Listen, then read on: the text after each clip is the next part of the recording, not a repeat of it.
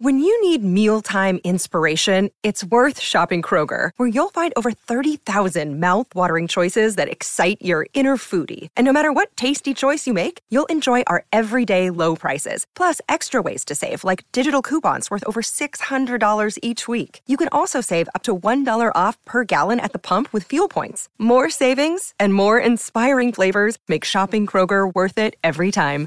Kroger, fresh for everyone. Fuel restrictions apply. Peacock streaming the world's biggest sporting events, exclusive originals, and the latest movies. This February, we've got Super Bowl 56 and the 2022 Winter Olympics.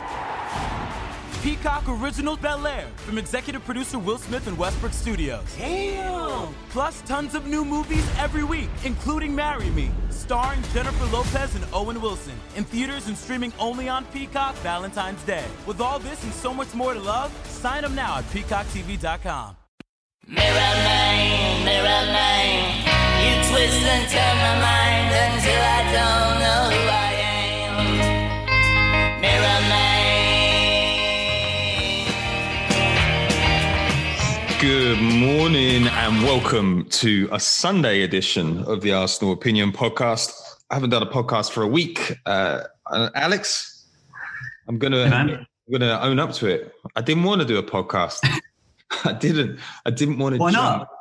I wanted. I wanted to be. Um, I wanted to be professional. I wanted to be alone with my thoughts. I wanted to digest and analyze what's been Yeah. happening at Arsenal over the last few weeks, and also wanted to like take in some some voices from a- you know in and around the Arsenal world and. um and see if I came to some different conclusions. Uh, so I think that now the dust has settled, I think we should do a bit of a a, a bit of a deep dive on Arsenal because Hmm. there's, I think there's um. I think there's feelings to discuss. I think the I don't know about you. You're in your second lockdown, but there's a there's a lot more feelings around football than perhaps there was last last season or last, or the year before. Um, I think there's some context that occasionally gets missing, occasionally goes missing, and I think that there is a little bit of a snap back to reality. So, on on that note, like let's let's just let's just get right into it. No chit chat today. um, what what are your what are your top line thoughts on? It's a halftime. It's it's it's a half term report, right? Okay. Discussed in About- two weeks. So give me give me give me your thoughts. Let's get let's get into it. Half term report, but a, a quarter term report, let's say. So about a quarter of the way in, into the season now, I think. True, Um, true, true. Yep. Um, it's difficult, isn't it? I mean, I remember when we we when we did one of these earlier, and it was quite early on in Mikel's reign, and I just thought I remember saying like he's he's so everything he, everything he says and sort of all the signals he give gives are so positive that it's hard to think if you're getting that much right in terms of how you communicate and the sort of ideas you bring into the table that it could like that it that it won't sort of work out. So I was, I was, and then that was borne out by the results. So I, you know, and obviously having a you know winning an FA Cup in your your first full, like not even full season is is no mean feat.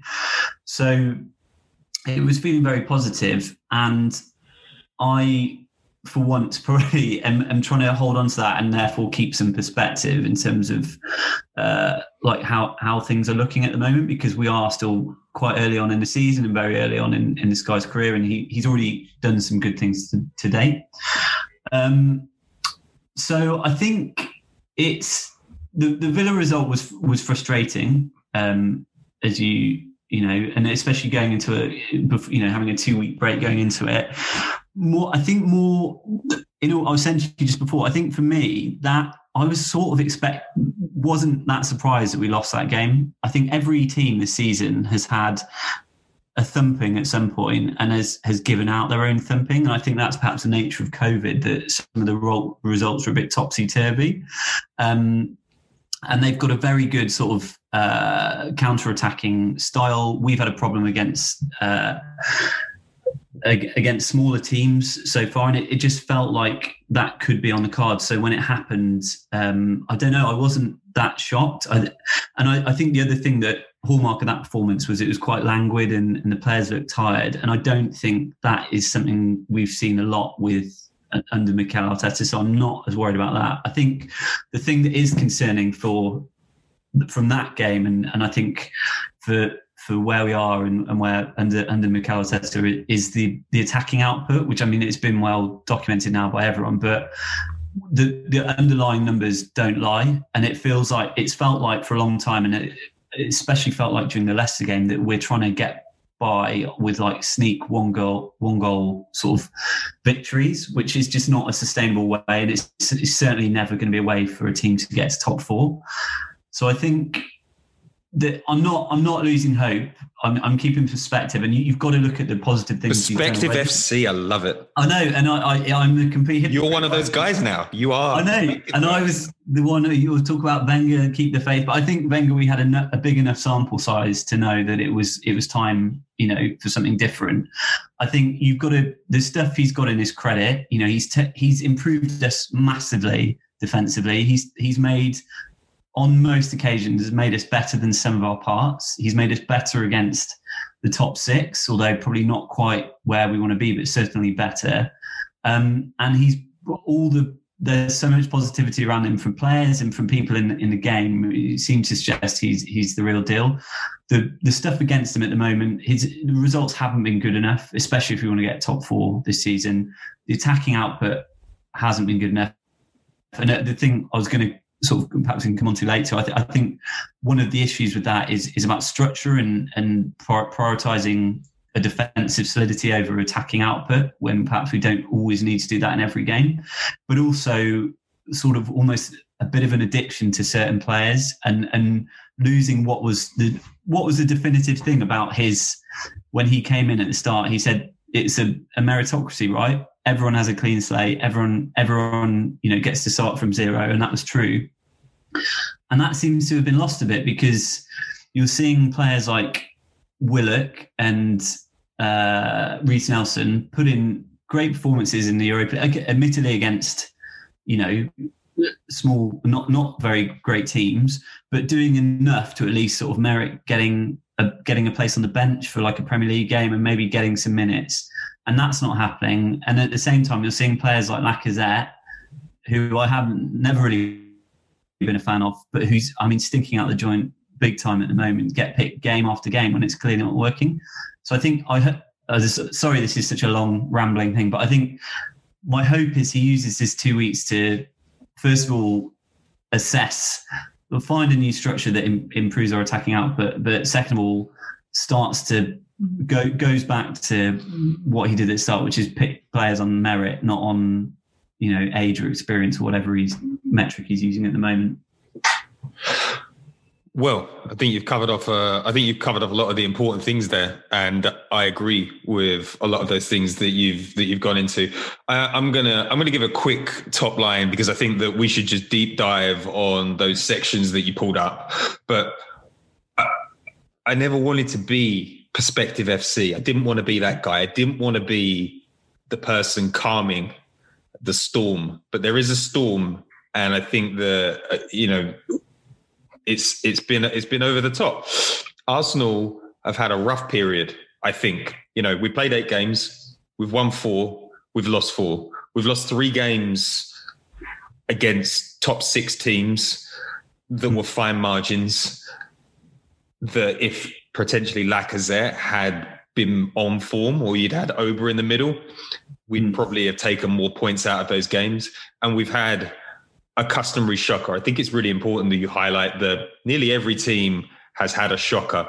Liverpool's shocker was 7 2 against Aston Villa. Spurs lost a three goal lead to West Ham in 12 minutes. United got absolutely trounced. Um, so lots of teams have had shockers. So it, you know, our our three 0 loss against Aston Villa was appalling, no doubt, disappointing. Uh, but I agree. I kind of semi expected it could come from them. That you know they have been good this season. Um, but despite us having a fairly rocky start, if you if you looked at this as our rough patch, mm. be six points from top in our rough patch is not bad to be top six when you look at the fixtures that we've had is not bad. You know, we've got a lot of yeah. difficult games out of the way. Yeah. The question is exactly like you said, can Arteta analyze his way out of this and start the next phase of games positively? Because I think after four games, we'd had our best start in many years. And then after eight, we're back to having our worst start. So it's very Yeah, yeah, sort of, uh, it's, you know, one minute you're like, we've got a generational coach. The next minute you're like the Spanish Tony Pulis. Oh, So, yeah. You know, so it, it like, it, and I think it's going to be up and down for all teams this season.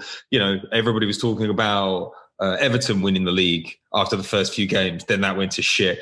People were talking about Spurs winning the league, and that goes up and down. So uh, it's very difficult for anybody to grapple. Like Arsenal were twelfth or whatever we are, eleventh or twelfth in the 11th. league, which looks terrible. But then when you contextualize it, we're not 24 points off top of the league. You know, we're six, so we're still in the mixer.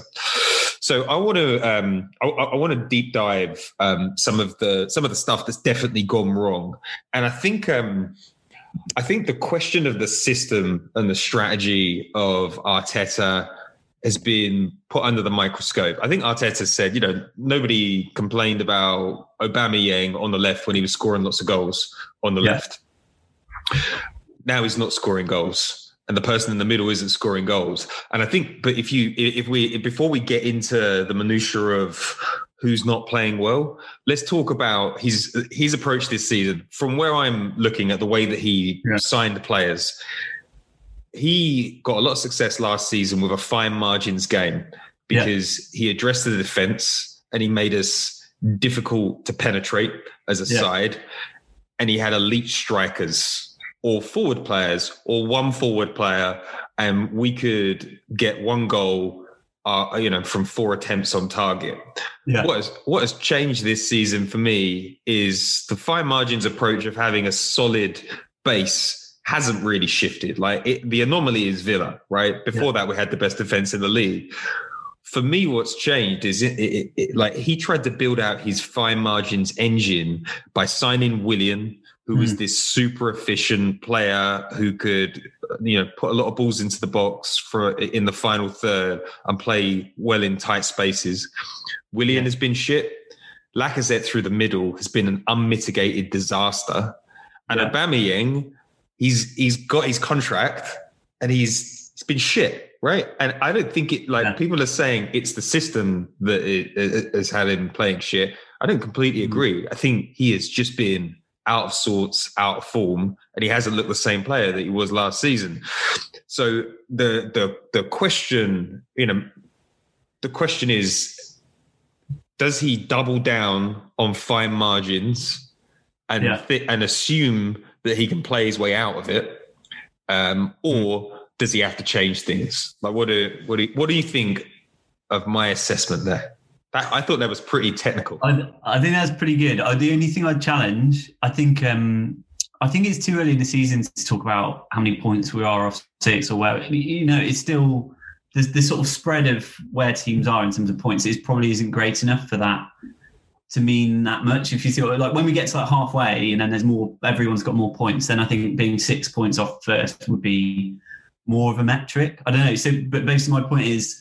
It's thing- more to say. It's more to say we're not out of the loop. When Emery yeah. was in this position It's last season, I think we were twenty points, or, or we were like twelve or thirteen points off top. Yeah. So I'm just saying that, Yeah, it's- like, it's not good. It just means that we're in the mix and everyone's Yeah. having a time with it.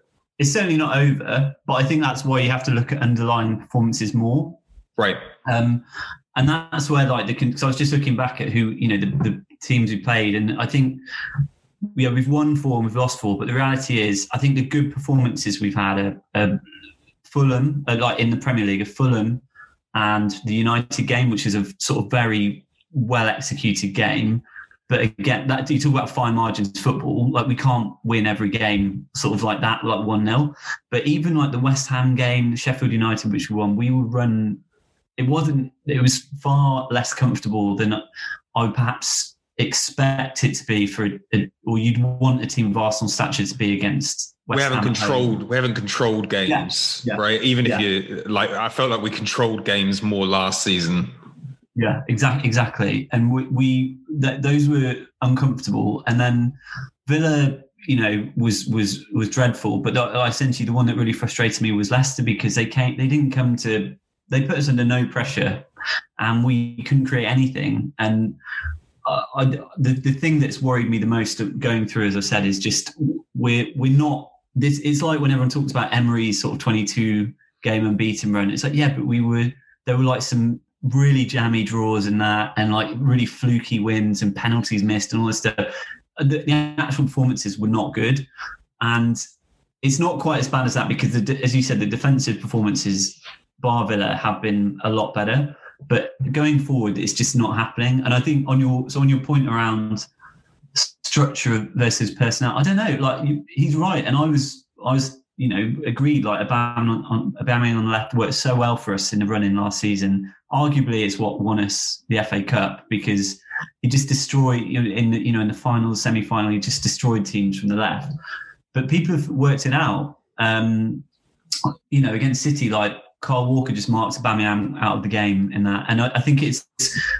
It, you know, thinking about pe- players in sort of positions like a stat, you know, left wing or centre forward, it's always, it's not really the point. It's almost what are they doing when they're there and like what spaces are they finding themselves in? And the the Villa game especially, I think it really highlighted like he was not in with the ball in a dangerous area at any point in that game. And the, probably the saddest thing to see was Aubameyang crossing in balls to Lacazette. So like our best finisher crossing them into five foot two. Um, oh, no, but uh, he's Lacazette is five foot nine. And, he's not tall enough and, but, but but also you know like Aguero scores with his head yeah. and, he, and he's short and um, you know, say, you know, yeah, Ian Wright could back in the day because they could make space for themselves. Lacazette has consistently been eaten alive by big defenders. He, well, this is the thing. He's not big. He's not powerful, and and again, you might caveat it all. He's still a, a, great player, but I think he's he's a Europa League level player, and he always has been because he's technically a very very good footballer, but he's not big enough. He's not quick enough, and he's not powerful enough. And now he just looks like he's got no confidence and he's knackered. So I kind of agree with like, you know, Aubameyang not being the centre because he can't hold up the ball that well, but something's got to change because the current setup isn't working. Like it's too predictable and it's too slow, especially those front three. So you know the, the the the difficult thing that nobody ever talks about in a in a during an international break is bloggers write really great pieces and no one reads them because no one can you know every, everyone's so bored. So I just wanted to use this as a chance to highlight some statistics that I pulled, oh, um, oh, which I think you might like. You because I don't think you've been reading my blog either, which is disappointing. um, so I did um, you know like I, I, I was kind of with the Arteta, you know, he's scoring goals from the left, so shut up. And I think that there was some Wyscout data that said that Aubameyang was actually more prolific from the left last hmm. season. But I did, um, I think, I think that when everything's working and everybody's on form, over on the left works. But mm. when Lacazette isn't scoring through the middle, and let, let let's be honest, if Lacazette had scored um, the first goal against Villa, we've got a completely different game on our hands. Yeah. Like that, that ball into the box was not a difficult um, no. chance. He missed, um, he missed sitters against other teams as well. And if we score first, we tend to hold on to that lead. Yeah. But I, I did, um, I was like, when when did Aubameyang become a player that we were all interested in? And I think it was the 20, uh, 2016 season when he played under Tuchel yeah. and he played next to Dembele. Um, in that Dortmund side that was, you know, quite exciting to, to watch at times. Yeah. And I, I, did an analysis. He scored 31 goals in that season, and he obviously played through the middle. And yeah out of those uh, 31 goals, two of them were penalties. So we have to discount six and a half percent. Um, my my rough analysis 45% of his goals came inside the six yard box and the other 15 goals came inside the penalty area and I, I, didn't like get out a tape measure and work out how far but i would generally say the majority of the goals outside the six yard box were about eight yards out yeah. so he he made his name as a fox in the box that was absolutely clinical. And when yeah. you watch that, when you watch those videos, you're like, what? If we're struggling with a Lacazette, why wouldn't you just get the out of form clinical monster in the middle yeah. in Aubameyang and then work out a, a, structure around him? It seems it seems crazy, but I think that the Aston Villa game hurt Arteta badly. Mm. I think he was visibly shaken up by that because that really was a terrible, terrible performance. Yeah. And I think that he will be furious about that. And I think that you will see a reaction. And I think that we're going to see a head roll. And I think that head is probably going to be Lacazette. And yeah. which, which kind of, you know, I was going to do like solutions after, but I think the solutions thing is interesting as well because mm. every Arsenal fan thinks that they know this super simple way to get an uncreative team scoring goals. And uh, you know, in, our little group chat, I think that yeah. we we said it, the second half against Aston Villa really showed what happens when um, this Arsenal side go all out. Like we got absolutely ripped apart through the back. Yeah.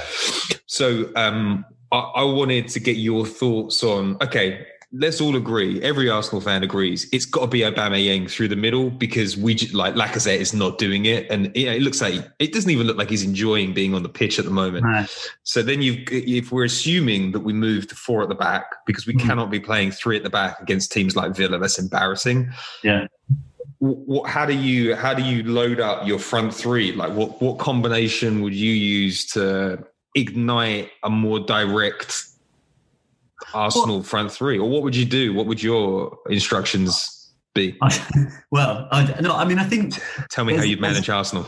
Yeah, well, there's a point. I don't think we should throw the the baby out of the bath. I would just say one. Sorry, one thing on the Arteta point that this is the thing that worries me the most is like you said like yeah he was shaken up by the Villa thing and he wants but everyone could see going into it that starting Lacazette and Willian was not gonna was was a hiding to nothing. Like everyone, when they saw the lineup, was like, "Come on, these guys have been like it's it's it's not working, it's not happening." So the, the more worrying thing for me was was not that defeat; it's the fact he kept putting trust in these players when they when they weren't sort of then they're not performing, and maybe maybe it's not.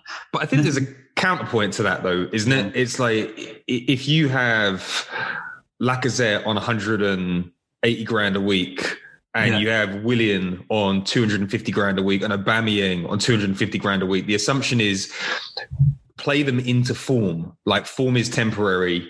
Your wages are permanent. Like let's see if we can max out the value here. So I don't, I don't, I don't think it's, uh, you know, like uh, let's put Joe Willock in, who's never shown any aptitude to play at the highest level. You know, like I feel like that's a bit of a fan yeah. thing. Just stick Willock in. Oh, you know, 41 no, appearances of nothing this last season.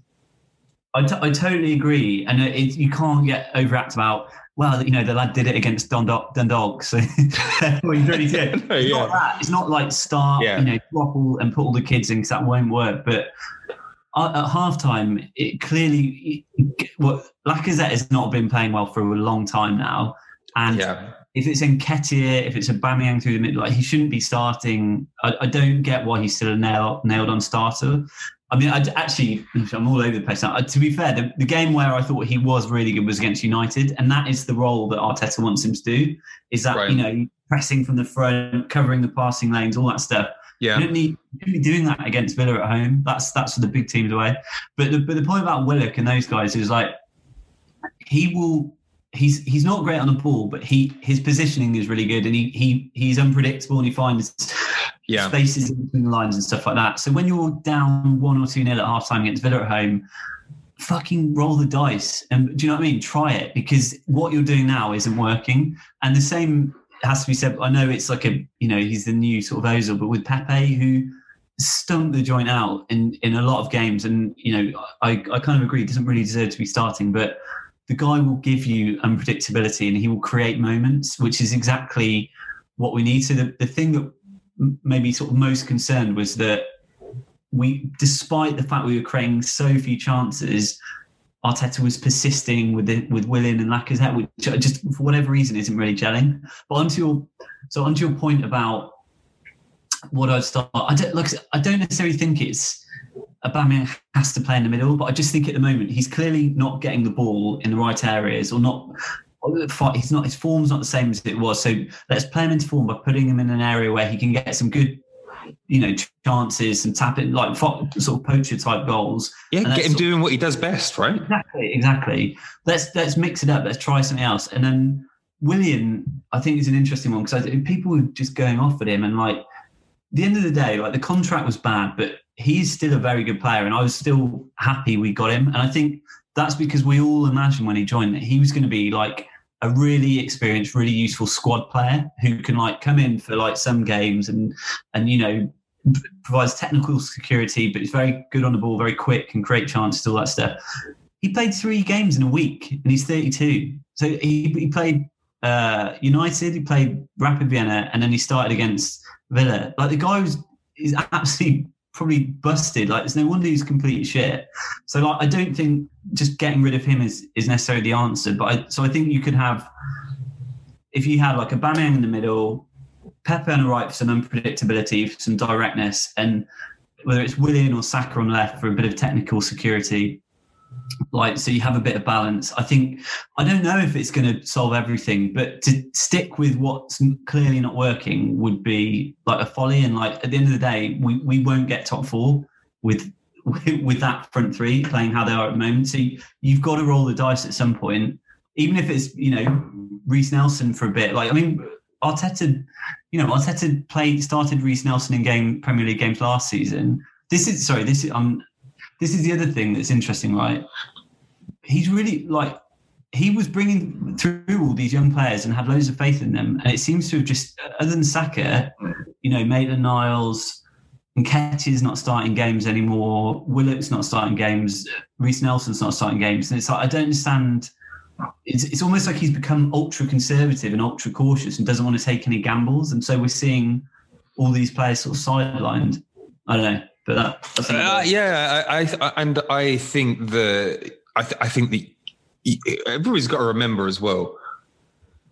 He is a young manager, and we took a you know there's a you take on a young manager because you see that there is a big upside and all mm. of hmm. these you know fans that are, are, like you know a team like arsenal doesn't take chances look arsenal are in bad shape financially um pochettino is a 15 million pound a year manager who is at the stage of his career where he's going to want 150 million to spend allegri is a defense merchant the number hmm. one defense merchant in Europe. He's not coming in and unlocking our attack. He can't speak English. And again, 15 million a year, he's going to want 150 million. Nagelsmann yeah. could have the pick of any club in the world. He's not coming to Arsenal. I'm really sorry. So yeah. I think that we've taken, you know, we've got to accept that you bring in a 38 year old manager. There's going to be uh, the rough with the smooth, and there's going to be ups and downs. He's going to make mistakes. Um, hmm. the, but with a good young manager that is um, that you hope is an innovator, that you hope leans on the experience around him, is like when things go to shit, does it go the way of Emery? Mm. Or does it go the way of great managers where you find a way, where you move forward, where you move beyond? Yeah. And he's at, uh, he's at a bit of a crossroads at the moment.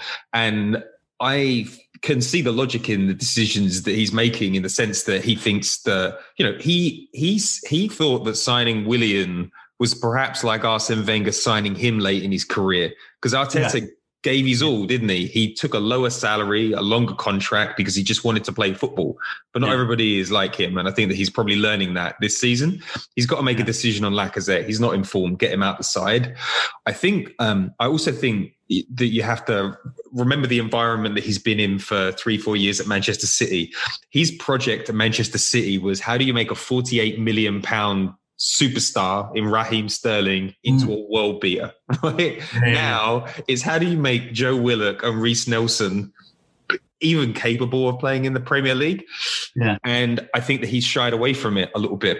And I, I know that you know, we don't. I don't want to keep on talking about Arsene Wenger's never-ending book tour, but Arsene Wenger said, "Look, when you put young players in the team, you have to accept that they will cost you points, but the upside is phenomenal if you get it right." Um, you know, I, I, do think to back to I don't know whether you were at the ground when uh, Serge Gnabry came on against Schalke, I think, and he gave the ball away yeah. and we conceded almost immediately. Um, yeah. And you know, it, the the rest is history. Didn't go well yeah. But I, I do think that Arteta has to say, look, there are lots of imperfect solutions in the squad, and Willock is an imperfect solution. But yeah. the upside is he is unpredictable. He can run with the ball, and he's he loves to shoot. He loves to to, yeah. to cross. He loves to create. So maybe you might lose something in the structure of the side. He might make a few bad passes, but yeah. it, does he give your midfield something more? potentially. Yeah. And it's like Reiss Nelson, um, I think, is probably more comfortable playing uh, a touchline hugging role for width and just running, you know, running the channels in a direct way. But if he doesn't want to play him in that role, like Nicolas Pepe is not a hug the touchline kind of player. He's not a pick the ball up from deep. You've got to get him further up the pitch. And like, there's a great YouTube guy. I've got into YouTube now, and he's hmm. named Statman Dave, and he, he's in. When you when you watch people that aren't, aren't Arsenal supporters talk about Arsenal, they hmm. speak in with much higher regard about what's going on at Arsenal. And he's like, Arsenal are nearly a really great team, but he's got Really? to solve for some things. And one of his things is like Nicolas Pepe plays inside, like he's a, he's an he's an inside wide player. Like you need to get him. Don't have him hugging the touchline. Get him closer to goal. Yeah. Yeah. So we need to work out a way of getting higher up the pitch and closer into goal. And that requires some sort of structural change. Yeah. But at a bare minimum, I agree with you on Willian. This Willian is shit. It, you know, he's a he's a waste of 250 grand a week, and we shouldn't have done that. Yeah. But I do think that he is a quality player and he's worth playing into form, but you need to get him into better positions. And I, I think that we should move Aubameyang into the middle. I think Mm-hmm. Saka should be playing in the left, um, Willian on the right, and we need to get the ball. Work out how do you get the ball to them quicker so that they, you know, they're they're chance creators. You know, they're risk takers.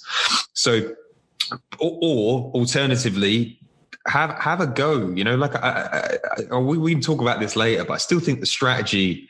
We'll talk about the strategy stuff about where Arsenal are going in general, but Mm. I I, th- I think that um, I, I'm not sure that we're going to solve it in the next three games, but I think a good first step is Aubameyang in the middle. And to to your point, like Arteta talks about the non-negotiables. One of the non-negotiables should be you have to contribute.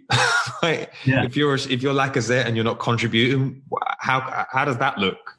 How does that would- add to the culture? Well, I would challenge that because I would say, Lac- Arteta would say Lacazette is contributing, and look at Man United. Like he's his performance is so selfless. He is like because he's basically just a press merchant. He's there to harry defenders, chasing down, and against Man United, it was it was brilliant. The other thing you could say, being devil's advocate, is he missed an absolute sitter that header against Villa. But strikers miss chances, and the main thing is you want them getting chances, right? And he had about two chances in the whole game. So I think my my criticism with him is not like oh he's not trying. It's just I just think his physical limitations mean he is not able to hold up the ball in a way that or or to bring Aubameyang or Willian or Pepe into the game enough. And also when he's the only one in the box against Tyrone Mings, like he's not winning those headers or they he's just physically not capable of it. So it's that's why I do think he needs he needs to he basically needs some time out to either you know rest. But I, I just don't think he's ever really going to be the answer. But I, I basically agree with everything else you said. The one thing I was going to say I shared um I've got to give a get his uh, Twitter handle right I shared an article with you by a guy called Solace Chukwu and it, I think his Twitter handle's at the Odd Solace. And he wrote a, a really good blog about um, how the Brighton game last season, you know, when Leno got injured, was a real sort of inflection point for the team because up until then he'd been playing a sort of 4-2-3-1 or with with Ozil as the number 10 and then a, a 4-3-3 so quite an attacking formation. But then because of sort of how he got rolled over in that game he switched to 3-4-3 um, so or basically like a back five or a back three whatever and and and it was sort of from that and that point on that he started to prioritize sort of defensive solidity because we completely crumbled in the last sort of 20 minutes of that game um, and that formation has was good, and it's taken us so far. It, it got us an FA Cup, and it, it helped us in some big games last season. But it just feels like we're at the end of the road with it, and and and and that's what I really hope for this break is he comes back with with something different and something new that's more attacking and more more risk taking. My my concern again is that if he's he's no I don't think he's comparable to Emery in any way. I, I much prefer him to Emery, and I think he's a much better coach. But it's a similar. That it's at risk of being a similar trajectory. So Emery came in quite. We're going to be protagonists. We're going to attack and all that stuff. And then he had a couple of bad defeats, and he sh- he shit the bed. And then he played back five. You know, at home to fucking Coventry in the Carabao Cup. It would be back five with two defensive midfielders. It would be defensive security over everything. And he, he, he, his whole thing became about eliminating risk and not about us creating risk, but just overly, you know, making sure we, we, yeah, making minimizing risk as much as possible. And I worry that that's where Arteta is currently at.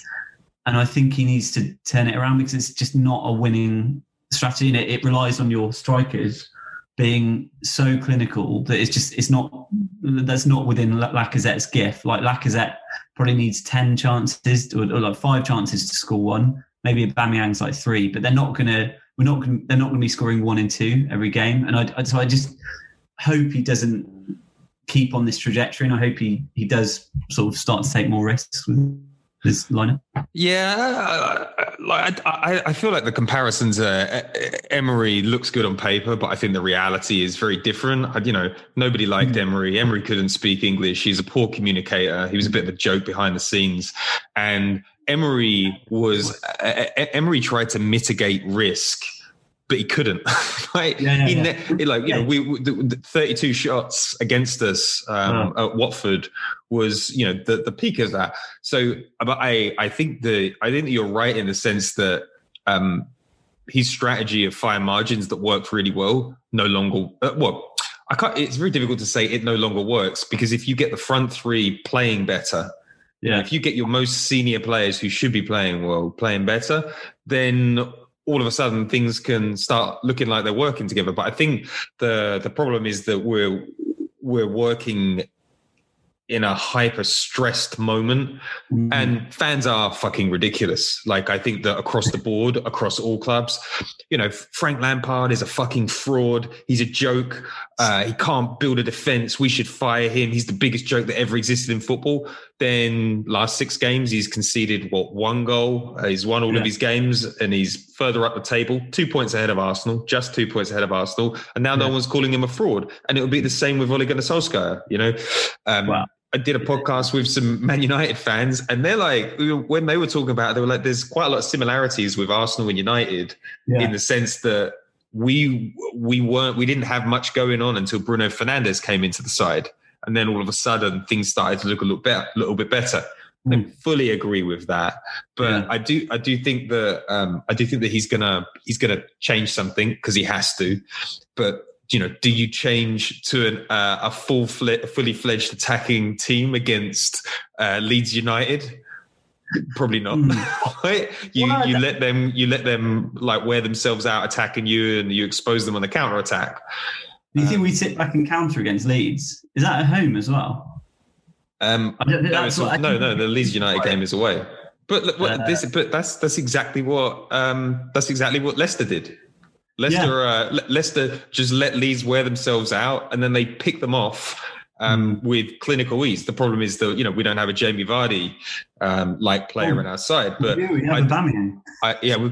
I mean, yeah, but he's not quite. Um, yeah, I don't think he's as good on the counter attack. But yeah. we, we, you know, we have players that can spring traps against Leeds United. Um, I think we did a good job against Wolves last season away yeah. from home, and then yeah, yeah. the big game is Spurs. But if you come out of those, if you come out with you know seven points out of those games and everything's looking up again and you are within spitting distance of top four so i don't like i don't think we're in danger of going the in the direction of emery you know players are like are fully bought in but i think mm. i don't what i don't want is i, I like I, I hope arteta isn't a person that j- just has one system and that's it. This is the way that we're going right. to be. You know, I hope he's well, not stubborn, too yeah. stubborn. We definitely know he's definitely not a, play, a guy with one system. We've already seen sort of almost three. You remember when we played United at home last season, we won 2 0. That was a, yeah, 4 2 3 1. And it was so exciting and attacking it. Everything went through sort of Ozil,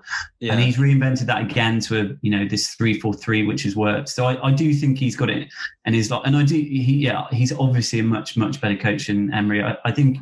I mean, he's not not obviously Emery's got the pedigree, but I personally think he's a better coach than will be. I think he's better than Lampard by a mile, and I think he's better than Solskjaer. But I just, I mean, the, I just mean the trajectory of like, okay, you had a bad loss, so you wanted to shore things up defensively, and it's the obsession seems to be about control, which is like why he constantly picks Lacazette and what players he knows will do exactly what he wants.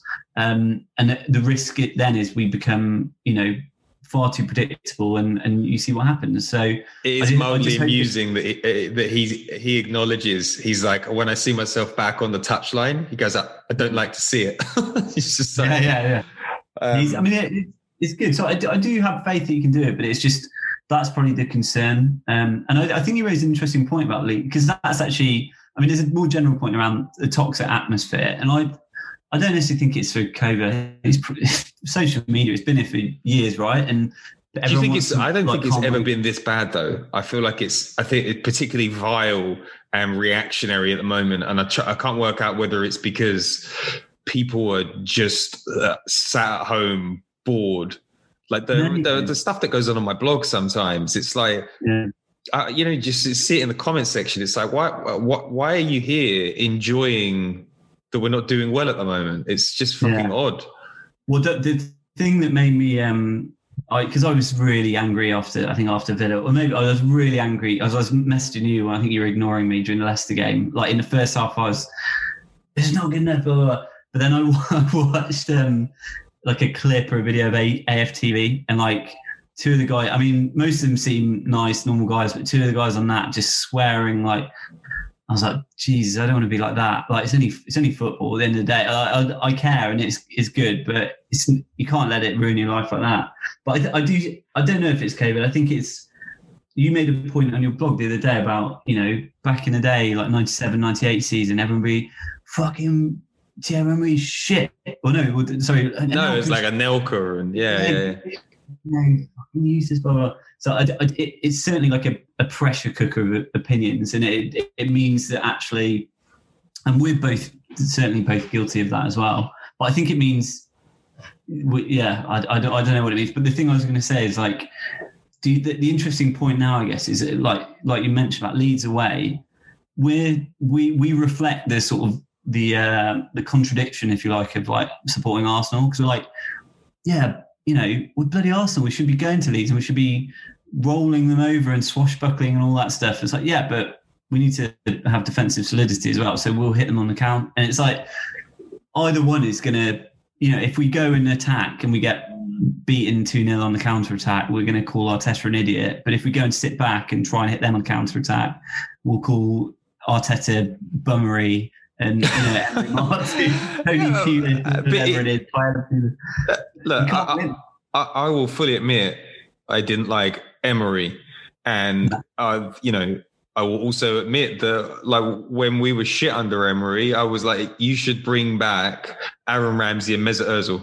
Yeah, and then he, then he caved, and he did yeah. exactly what the fans wanted, and it continued to go to shit. And then he lost all credibility in the dressing room. And it was like almost like Emery was like, here is what happens when I do what the fans say. And then Ljungberg gets in, doesn't falls out with Mesut Ozil. Arteta gets in and falls out with Mesut Ozil. So sometimes listening to fans that don't see everything that goes on in the training ground is yeah. not smart. But I do I do think that um, I, I, you, you can't deny that it is correct to say we should be improving our attacking output. You cannot yeah. have average 8.6 shots a go a game. Yeah. It's, it's, yeah. it's, it's, not, it's not the Arsenal way and it's not sustainable um, yeah. moving forward. Do you, but, do you think that is, I know we, we focus on Lacazette, but that's just, he's just a perennial a guy I don't really, a player I don't really rate, but like, it's not all on him. Like the reality is that like the reason we're not creating chances is because of you know the, what the midfield and the, the, the guys on the wing are doing and the fullbacks are doing. Like we seem to be very good at creating chances that, in, in a way, it's sort of you know we we score great team goals where you know it's 46 passes and then someone's there to tap in the back post, but that other than that and like chasing the ball, you know, put it you know pressing well, we don't really seem to have any other ways of creating chances. We create we don't really create anything through the middle. Like we don't, I don't know. We, it just seems to be a bit. But I do, I do, I do think that sometimes you have to just uh, have to be honest about the the squad. We spend three hundred and fifty grand a week on a, a chance creating machine, and he doesn't want to play. Um, mm. So now he's out of the squad, and Arteta has done that for the good of the culture. Um, but I think he would want, a, a, you know, Arteta would want a, a Mesut Ozil firing on all cylinders in that squad, and I think that our chance creation is probably not going to pick up until we directly address it. I think that, um, and uh, like let's let's talk about that and move on to it because mm. it seems that there are a few players that we're being linked to. David Ornstein wouldn't say his name the other day. Szoboszlai. Well, he wouldn't or he couldn't. I suspect we, I suspect he definitely okay. couldn't, and I suspect I just okay. butchered it there. But we're being yeah. linked to um, let's just call him Dominic. Dominic Szoboszlai. Um, yeah. He's uh, 19 years old. He's got like something like 17 goals, 71 goal and assist contributions uh, uh, over the past couple of seasons. Uh, yeah. He's got incredible technique. He plays in the in the RB franchise. He scored a, a superb goal the other day for Hungary uh, late on yeah. in the game, where he scored for like you know ran ran the ball forty yards and then slotted it in the bottom corner. He's got a nineteen million pound re- re- release fee. Um, yeah, I think that we need to get a, a number eight that's all action, that loves scoring goals, that loves shooting, that, that can directly assist. So yeah. he's on the radar, and I think that Houssem Aouar is having yeah. a pretty janky season. Uh, Lyon, so he yeah. could be back in the consideration set. What what do you? It, it's I, you know, you don't want to say the transfers are to blame, but if you don't have the players to create chances, it's very difficult to um, force professionals at the highest level to become chance creators. What is is is that fair? Uh, or is that or is that dirty excuse making? I just well because I knew this would come up, and I sort of thought like, is is it really gonna be one creative player will unlock every, suddenly unlock the whole team? I just I just think it's a bit of a. I mean, maybe I guess it ha- kind of happened with Bruno Fernandes at United, but I just think it that shouldn't be a 19 year old who's playing in the Austrian league however like much potentially is like look at Saliba like I don't think he's going to come in and transform our prospects like sort of single-handedly. I think you've got enough you have to sign two right? There has to be two players. It's well, we're not one creative player away from I mean, cracking this. if I was going to had to pick one I mean obviously we've all talked about it. If we could pick anyone we'd pick someone like Grealish would just be unreal but obviously we're, we're not getting him Aouar would be next next on my list just because he's done it in a, a higher level in a Champions League semi final. Yeah. yeah, yeah. So, but I, I still think you could, what what's to stop you playing uh, four two three one and uh, like you if you had Saka, Willian, and Pepe playing behind Aubameyang, they're all they could all play a sort of eight or ten role between them. Like potentially Willock could as well like we've got players here already who can, who can do that. Like it's just I just think we need to change the system first, and then you can bring in guys like that. I mean, obviously, I wouldn't turn either of them down. Like, it'd be great to have both. But um, I think Emmy Bu- Emi Buendia from yeah, I mean, uh, Norwich as well. So it's yeah. twenty million. I mean, he's my sort of aversion as an Arsenal fan to be like, oh, he plays for Norwich. You know, like, can we go and get someone exotic? But I mean, look at Ollie Watkins and Buendia is Buendia is Argentinian. So yeah, no, but I know. But sexy. It's nice country it is a sexy country. It is a very nice country, but I think it's more just like, oh, but you know, it's Norwich, isn't it? But, but that's that's my own personal. That's what they said about Ollie Watkins, and then he put in the best centre forward performance I've seen exactly, from, exactly. from, you know holding the ball up perspective. He's an Arsenal fan as well, so. But yeah, I, I think you're right, and also um, Arteta knew about the tools he had right? Yeah. We can't keep on bemoaning tools. Uh, he has to work out a structure that can uh, unlock a bit more creativity. And like Saka got a bunch of assists last season. I know that it was more from a sort of left wing back yeah. position, but he's got a great delivery. He's he's really good in those. You see him so much more now on the inside, like in the half spaces, where you'd want a sort of eight running with the ball like Willian can play at 10, like Pepe could probably play a bit, as you said, play a bit more inside. Like we've got the players, like we should definitely add some more. But the point around Gabriel and Partey is that they should mean we don't need to play five at the back anymore. Like maybe in big games, yeah, fair enough, maybe Liverpool away, but at home, like we should be confident enough with those guys. I mean, look at if you had having Partey at the, at the base of your midfield, like he's that good that he can almost cover like like Kante or, or Vieira. You can always play two players' roles at once. So that gives you an extra player to put, you know, a bit further forward up the pitch. Like, I, and I think Gabriel is quick enough to that we can push defenders forward a bit and play a bit of a high line. Fair enough, Holding and Luiz on, but like, okay, we can't. We've got we would have three out for three players in the back four would be really good and quick and one who wouldn't like we, we can make it work it will be more risky we might concede more but i think it's not just about oh it's because it's Arsenal we want to score goals it's like no we need to score like we absolutely have to score goals because otherwise we're not going yeah. yeah. yeah and um yeah eight chances a game like you cannot tell me that our our squad is so bad that we can be outshot by all of those teams that are above us. And yeah. like, what's some appalling record that we've got the worst shot, the worst amount of shots in the second half out of 92 football league clubs. Like that's really a really bad statistic. Yeah. yeah. And it's, um, it's a little bit unforgivable. So I just, I also wanted to touch on, um, you know, the, just the club's leadership uh, mm. overall, because the dust has settled on the summer and uh, uh, Tony Adams leaked some confidential information into the press. He went off on one yeah. this week. Poor Tony. Um, and some of the stuff that he said was interesting, but I generally think that he's always extremely wide of the mark. But he yeah. did say that Arsenal were interested in Jude Bellingham uh, oh. when Edu came in last season, and the deal was basically done, but he said no. I'm not sure how much I believe that. I don't think Arsenal were heavily linked to Jude Bellingham um, mm. at any point. I'm sure that we were interested in him, and I also imagine that Edu probably looked at Arsenal's transfer record over the last five years and said, "I don't give a fuck who you've got coming in. I'm going to do whatever I'm going to do." Um, mm. But my um, my point about the the Tony Adams leak is that Tony Adams came out and said that Arteta's the governor and he came out and basically said, you know, Edu is not good. And that's a bit of a, a, sort of running theme that I think might crop up a little bit more over the next few months. Yeah. And now, now we look back on Arsenal's strategy, it seems clear. Um, we are doing the let's buy expensive players and try and get into the top four again, like we've yeah. been doing since 2017. Buy good players and hope.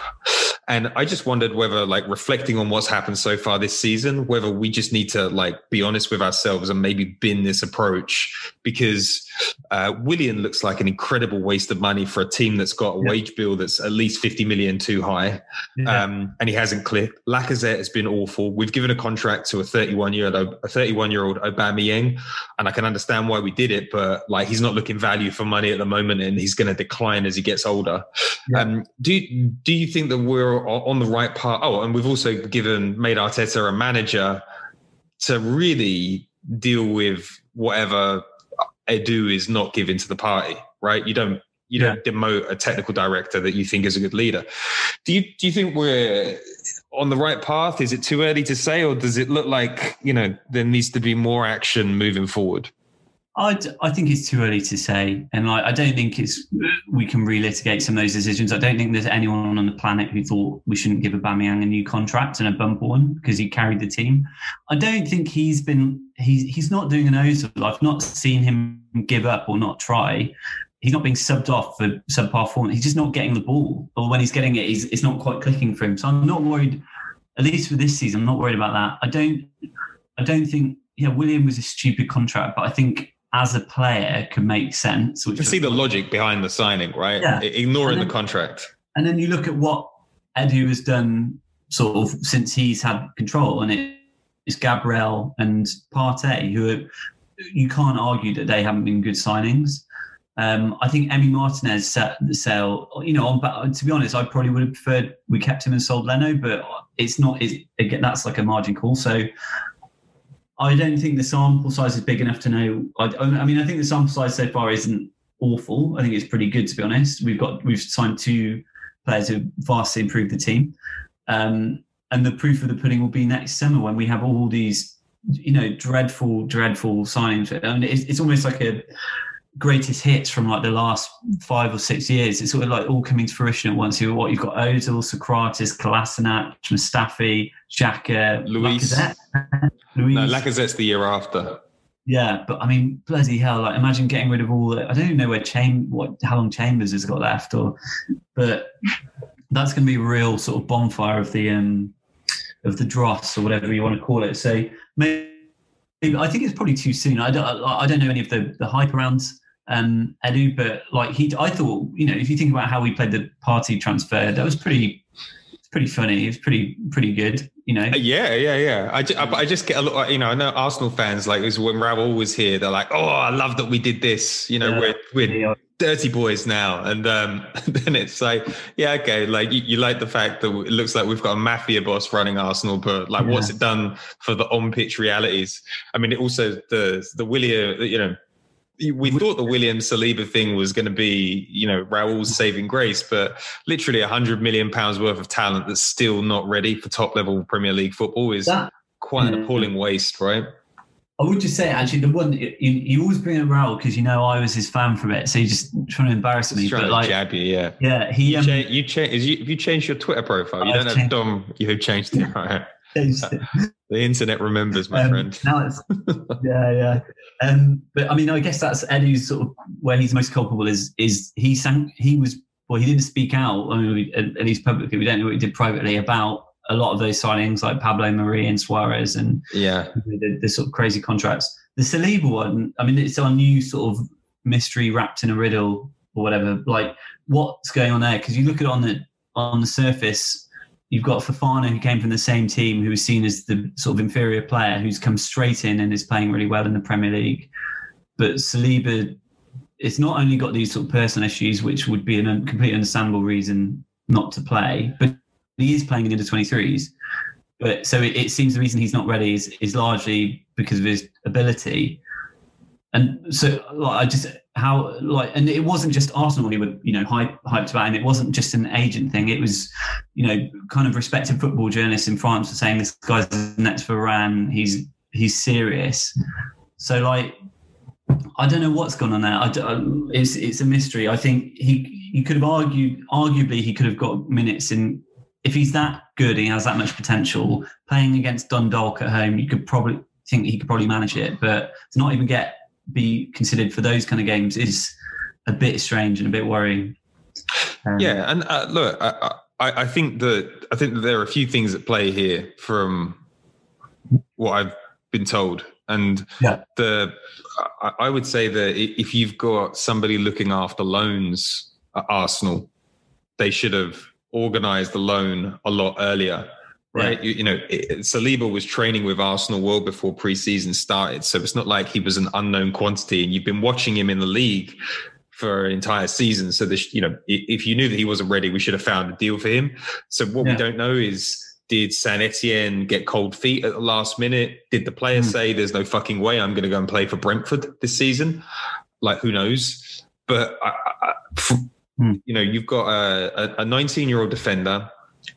He's played 17 games for uh, Saint Etienne last year. He had a whole host of injury problems yeah. that affected that transitional year. Um, so I don't, I don't think the club think he's like physically robust enough at the moment. And I, you know, let's just go back. Jack Wilshere, first season for Arsenal, 18 years old, 56 appearances. His body never recovered. So mm. I know that Saliba is a big guy, but that doesn't mean that he's like physiologically yeah all there and i'm no expert but um you know when they talk mm. about him not being physically ready i think that that's what they mean um, yeah. losing your losing your parents is shocking and that must be difficult for anybody um, yeah. to deal with and also he doesn't speak english um, I don't know what Fofana's levels are like.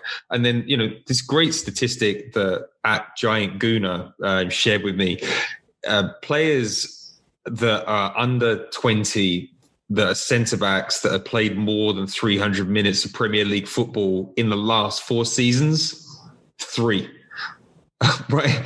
So it's it's not normal for 19 year old defenders to to play lots of minutes. In France, it's something like nine players that are under 20 uh, that centre back uh, play games, but it's a slower league. And the reason the league Ligue 1 gets so many um, great young talents coming through is because it's not as competitive. Um, Yeah. It's a high level of technical ability, but it's not as physical. So Yeah. I- I, I think that Arsenal were just trying to protect Saliba. Sounds like he's going to go out on loan in January. We rejected a bid from AC Milan for him, so it's definitely not an ability thing.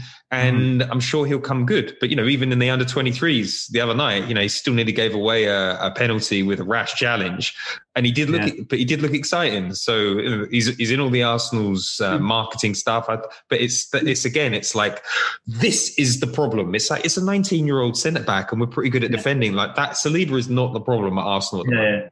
Do you think he will? So, do you think he could come into the squad, the first team squad, next season? You don't think it's like halfway through this season? You think it'll be next season? Yeah, I, I, look if he goes, um, if he goes to Brentford or he goes to uh, you know a West Brom or somebody Hmm. and plays really well, then he'll be in the first team squad next season. But my my guess, my my, my gut says that other Premier League managers will probably look at a 19 year old defender and say the chances of you being able to deal with the physicality of this league when I'm struggling to get wins is very is very limited. So I would- say that he might go to a championship club, and if he goes back out to the French league, does that put him in a good position to fight for a place next year? I- I'm I'm I'm not 100 percent sure, but you know, uh, uh, Virgil Van Dijk at 18 years old was being written off. Uh, Mhm. You know, he played for Groningen. He didn't get a move to Celtic until he was 22. Then at Yeah, 20, true. then at 24, he moves to Southampton, and then he moves to Liverpool at 27 years old, and then he now he's like the best defender in the world. Like it's not normal for teenage centre backs to No. to be a thing. It's just Arsenal fans like his YouTube videos, and Yeah. that's that's the world that we live in at the moment. And I just but I just think it's it's the wrong analysis to be like Saliba is a problem, but um I don't think. Yeah, I don't think it's a problem. I just, it's just a bizarre. It's kind of bizarre, and it wasn't that- handled well, right? It wasn't No, and I think well. that it's probably because you know, especially the Leicester game, it's like you see Mustafi sort of all over the place. You like anything's got to be better than than this. Um, and I know Mustafi had a bit of a redemption, but No, uh, but I and I probably combine Mustafi getting offered a new contract, which I don't know whether that was confirmed. I fucking Yeah. hope not. He needs to be exited from the club this Yeah. summer. Um, but yeah. Yeah. all right. Well, uh, that was uh, that was that was a fun podcast. yeah, Um, thanks for your time. Um, you know, I feel like we were always talking about the five star reviews. Uh, yeah. I well, I said last time I was on, I I had a go at people and said they need to go and give one, and then I went and looked, and some people had, which was really nice. But very, um, very kind of you that wrote the nice reviews. Um, yeah, so it's really, it appreciate that. means a lot actually at the moment, especially you know lockdown and all that stuff. We need we need that sort Yeah. of our egos fed a bit. So I I can't go to a bar, so I go to the you know the five star bar on drink in iTunes the reviews. and drink in the reviews, and Yeah. they're uh, they're great. So thank you for anybody that uh, that did that. Um, we'll get back to a bit of a normal pacing. Hopefully, Mhm. Arsenal will beat Leeds. Um, instead of doing predictions on a game by game basis, uh, Leeds, Wolves, and Spurs. How many points do you think we're taking from those games? Uh, three. Three. I'm not feeling confident. You know, I'm gonna go with six. Okay. I, you know, the, the, the this be the interesting thing. You remember when Arsene Wenger used to be in a hole, and you're like, you've fucked it this time. There's no way Yeah. you're getting out of this." But he'd Yeah. always pull something out of the bag. I really hope Mikel Arteta has. Uh, a little bit of that. You know, Wenger in the 1997 98 season, he lost four games in six. There was the Yeah. infamous, you know, uh, training ground like come together where Patrick Vieira was told he needed to do more for the defense and Yeah, Dennis. Bergkamp was blah blah blah, and and it and, and it it came good. And in the season after, I think we had a similar goal scoring record over our first ten games that we have now. So we've been in situations like this and come out the back end well. And I think that although it's been shit, if we get back to the form that we had maybe January for the first three months before lockdown, Yeah. um, uh, all, all Arsenal need to do this season is accumulate um, points and be within touching distance of top four. And if we're Yeah. within touching to, uh, distance of top four by February, it's party time, right? Yeah. And uh, like young players will be better. Our senior players will be more bedded into the squad, and maybe he will have solved some of those structural issues, but potentially with a signing. So I'm super positive. Um, I've enjoyed having this therapy session with you, Alex. Thank you. Um, I hope to get you back on soon. And uh, for everybody else, um, thank you for listening. Ciao for now.